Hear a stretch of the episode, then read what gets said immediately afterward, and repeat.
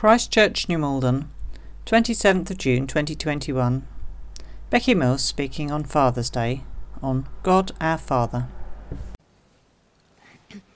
Right, so I called my talk Dads in the Bible and the Fatherhood of God. So today is Father's Day, and we would like all dads to feel valued and appreciated. Mother's Day has a much longer history, and there's always a danger that dads get a bit neglected on Father's Day, and people are much more likely to dismiss it as commercial hype. No prizes for guessing that the tradition started up in the States.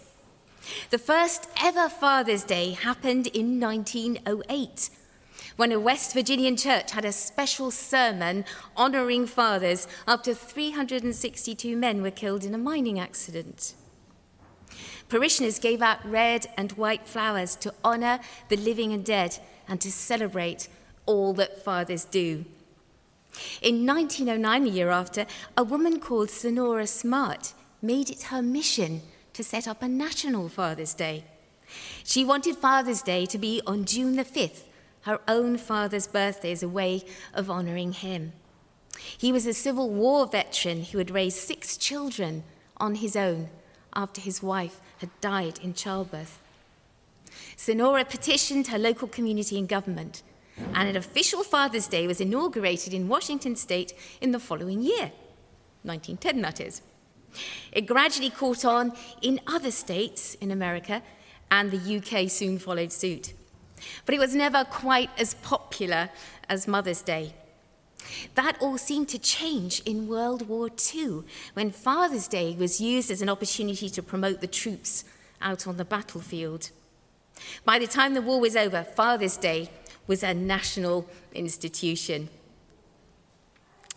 In the earlier mid-20th century, the roles of parents were much more gender-specific, and gratitude for fathers was linked to their role as providers for the family and guardians of peace and stability. In the late 20th and earlier 21st centuries, we all know, the roles of parents changed radically. Instead of the father being provider and the mother being the manager of the household and children, both mothers and fathers work outside the home. Both make decisions that affect family life, and both share responsibility for child rearing. And this is based on the timeless biblical principle of mutual love and service. Each spouse allowing the other the freedom to develop their own gifts and talents and shoulder family responsibilities equally. The social structure of society is now vastly different to biblical times, and Jesus himself openly challenged the prevailing culture. The biological extended family was then a source of honour and status. As an adolescent, Jesus made short shrift of Mary's complaint that he had treated them badly by disappearing off to the temple in Jerusalem without their knowledge. He responded, "Did you not know? I would be about my father's business." And when his family were worried about his conduct near the beginning of his ministry in Mark 3:31-35, this is what happens. Then Jesus' mother and brothers arrived. Standing outside, they sent someone in to call him. A crowd was sitting round him, and they told him, "Your mother and brothers are outside looking for you." "Who are my mother and my brothers?" he asked. Then he looked at those seated in a circle round him and said, "Here are my mother and my brothers. Whoever does God's will is my brother and sister and mother." And a final example.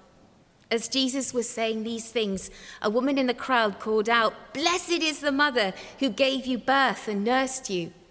He replied, "Blessed rather are those who hear the word of God and obey it." So the woman in the crowd proclaims the traditional honour due to the biological mother of an honourable son. And Jesus responds that for him, true honour derives from obedience to God. In Jesus' attitude to his biological family, we see family, prestige and honour sidelined in favour of obedience to God, the architect of the created order and father of the covenant. I will be a father to you, and you will be my sons and daughters, says the Lord Almighty. And nobody, not even family, should undermine God's call to obedience. In the Bible, we won't find specific instructions about the roles of dads inside the home in the 21st century, or the roles of mums outside the home. But what we do find are the most important principles which underlie both these roles. And I will argue that the best legacy a parent can leave a child is to model and teach obedience to God in everyday life. Abraham, one of the best-known dads in Scripture, is often quoted elsewhere in the Bible as a model of faithful obedience to God. So Abraham's story begins in Genesis 12. The Lord had said to Abraham, "Go from your country, your people, and your father's household to the land I will show you. I will make you into a great nation, and I will bless you. I will make your name great, and you will be a blessing, and all peoples on earth will be blessed through you."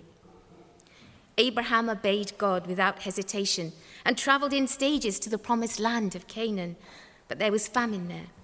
After a spell in Egypt and a return to the promised land, God came through with his promise of descendants, and his wife Sarah gave birth to a son, Isaac.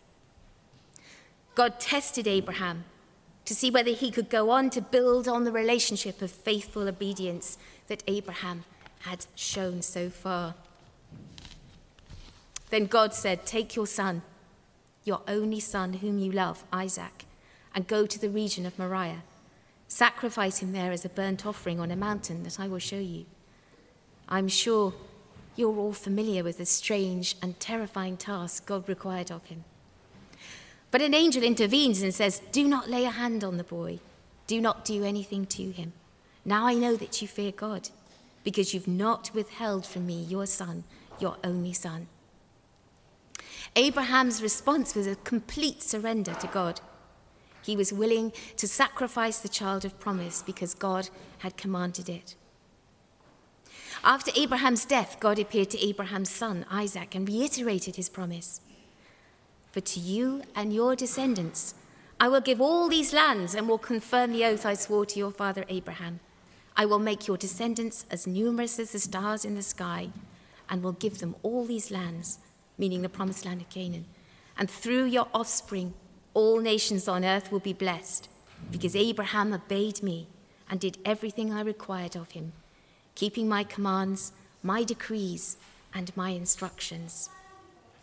The legacy of God's covenant blessing to his father Abraham was bestowed on Isaac, and he continued to occupy the promised land, maintaining peace and stability with his hostile neighbors. Isaac's second son, Jacob, was the third link in God's plan to start a nation with Abraham. In the famous vision, we saw a stairway to heaven and angels descending and ascending. God, who stood above it, said, "I am the Lord, the God of your father Abraham and the God of Isaac. I will give you and your descendants the land on which you are lying. Your descendants will be like the dust of the earth, and you will spread out to the west and to the east, to the north and to the south. All peoples on earth will be blessed through you and your offspring." But the climax of Jacob's relationship with God is reached in the vivid story of him wrestling with a divine opponent. All Jacob's encounters with God has something of a struggle. Abraham is given the title friend of God. Even in his supreme test, nothing is revealed of a struggle. There is nothing but calm acceptance of the divine command.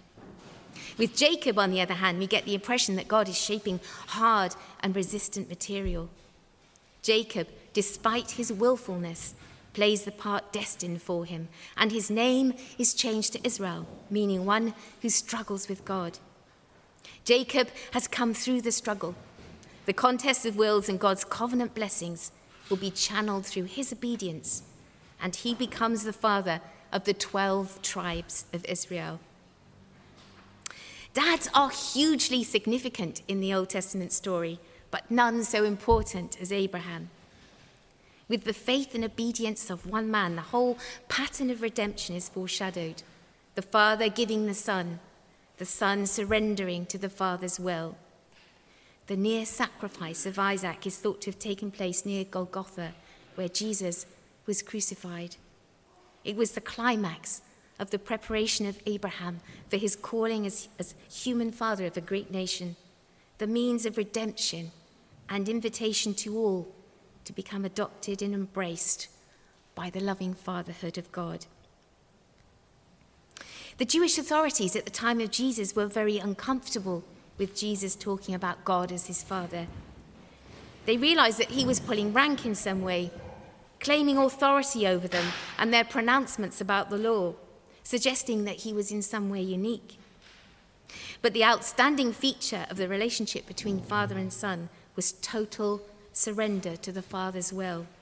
And that was what made Jesus' sonship unique. Jesus' level of intimacy and surrender is shown most clearly in the Garden of Gethsemane when he told his disciples, "My soul is overwhelmed with sorrow to the point of death," he said to them. "Stay here and keep watch." Going a little further, he fell to the ground and prayed that, if possible, the hour might pass from him. "Abba, Father," he said, "everything is possible for you. Take this cup from me, yet not what I will, but what you will." He was obedient to death, even death on a cross. How is this all this relevant to Father's Day? Well, on Father's Day, we're especially appreciative of all that fathers do, whether it's shopping, cooking, washing, tidying, gardening, the school run, helping the children with their homework, craft activities, outdoor treats or bedtime rituals, allowing mums time out, all that is involved with raising a family. But the most important fatherly responsibility of all is teaching children obedience to God by example and by familiarizing them with his commands. Memorizing the 10 Commandments, for example, can be fun. The secret is thinking of a visual image to link each commandment to its number, but it has to be something meaningful for your child. Then each commandment will easily be committed to their long-term memory. For example, the 8th commandment is "Do not steal." And 8 looks a little bit like an hourglass, which reminds me of doing time in prison. Yes, you could equally apply that to breaking other commandments like murder, but the idea is, of course, to choose different visual prompts that resemble the numbers for all of them. It does work. It helped me memorize all the commandments. Here is an example. Here, the number 8 is made to look like handcuffs. Similar idea. If you like, you can pick up a copy for younger children from your table or from the back of the church. Your children do need to know them. They'll have difficulty keeping the 10 Commandments if they don't know what they are. Teaching our children God's commandments and the central importance of obeying them is crucial. God is the divine architect of the world and father of the Israelite nation, bound in a covenant relationship with them. The climax of that covenant is the death and resurrection of Jesus, so that not just the nation of Israel, all nations and all peoples are invited to be part of God's family. All who receive the invitation to become a child of God are bound together with him in a special relationship of mutual love and one of obedience to God. We're strengthened for this task by the gift of the Holy Spirit, and we're assured of forgiveness when we fall short. But we are called to obedience to show our love of God, and we need to make that the most important thing in our lives. By our example and by our teaching, we can foster the same zeal for obeying God in our children. We can turn both to the stories of exemplary characters like Abraham in the Old Testament and Jesus, the perfect example of filial obedience. From a very young age, we can teach them the 10 Commandments and explain how they can apply them to their everyday lives.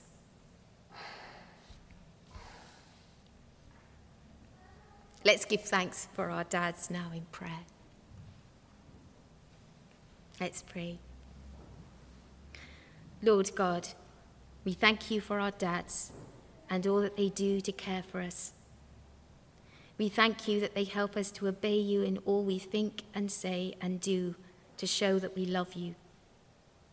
We thank you that above all, you love us with a deep fatherly love and have given us your Holy Spirit to make us strong enough to do your will. And yet, you always forgive us when we're weak. In Jesus' name, amen.